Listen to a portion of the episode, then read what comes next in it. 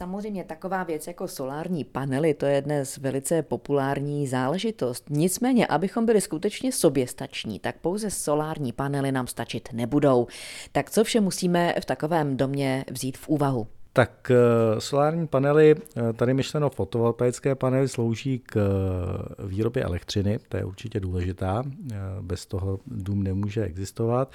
Pak je potřeba zajistit i další zdroje energie, to znamená vodu, takže je potřeba koupat studnu nebo vyvrtat studnu a je potřeba zajistit likvidaci odpadů. Tam je varianta buď kořenové čističky nebo nějaké jímky na vyvážení. Takže my jsme vlastně soběstační energeticky.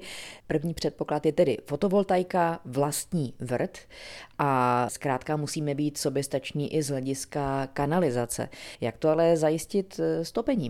Topení buď plynovým kotlem, to je první varianta, s propanovým zásobníkem, to znamená ten zásobník, eh, ta tlaková nádoba je někde vedle domu a bere se plyn, eh, existují společnosti, které vám vlastně naplní ten zásobník a vy ho pak využíváte k topení.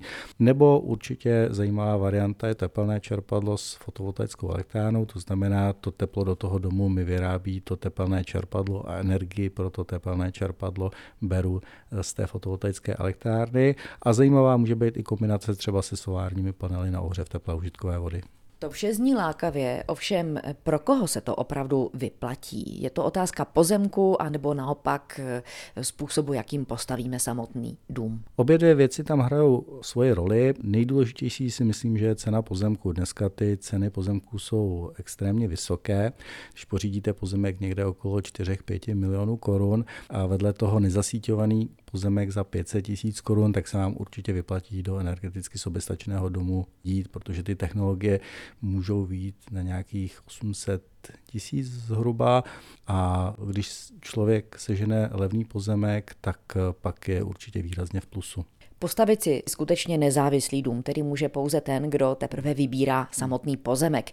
Co ale můžeme dodatečně ještě napravit na naší nemovitosti, pak, když už máme dům?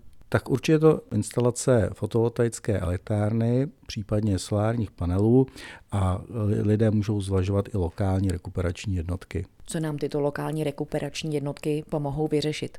Je to přenos tepla při větrání. Rekuperace je vlastně zařízení, které odebírá teplo ze vzduchu, který jde ven z domu a předává ho do vzduchu, který jde dovnitř do domu. Čili tento systém odvětrávání samozřejmě může pak běžet pomocí elektřiny, kterou si vyrobíme na našich fotovoltaických panelech. No, přesně tak, je to možnost, pokud člověk ty eh, technologie dělá komplexní nebo je združuje, tak to vždycky má své výhody.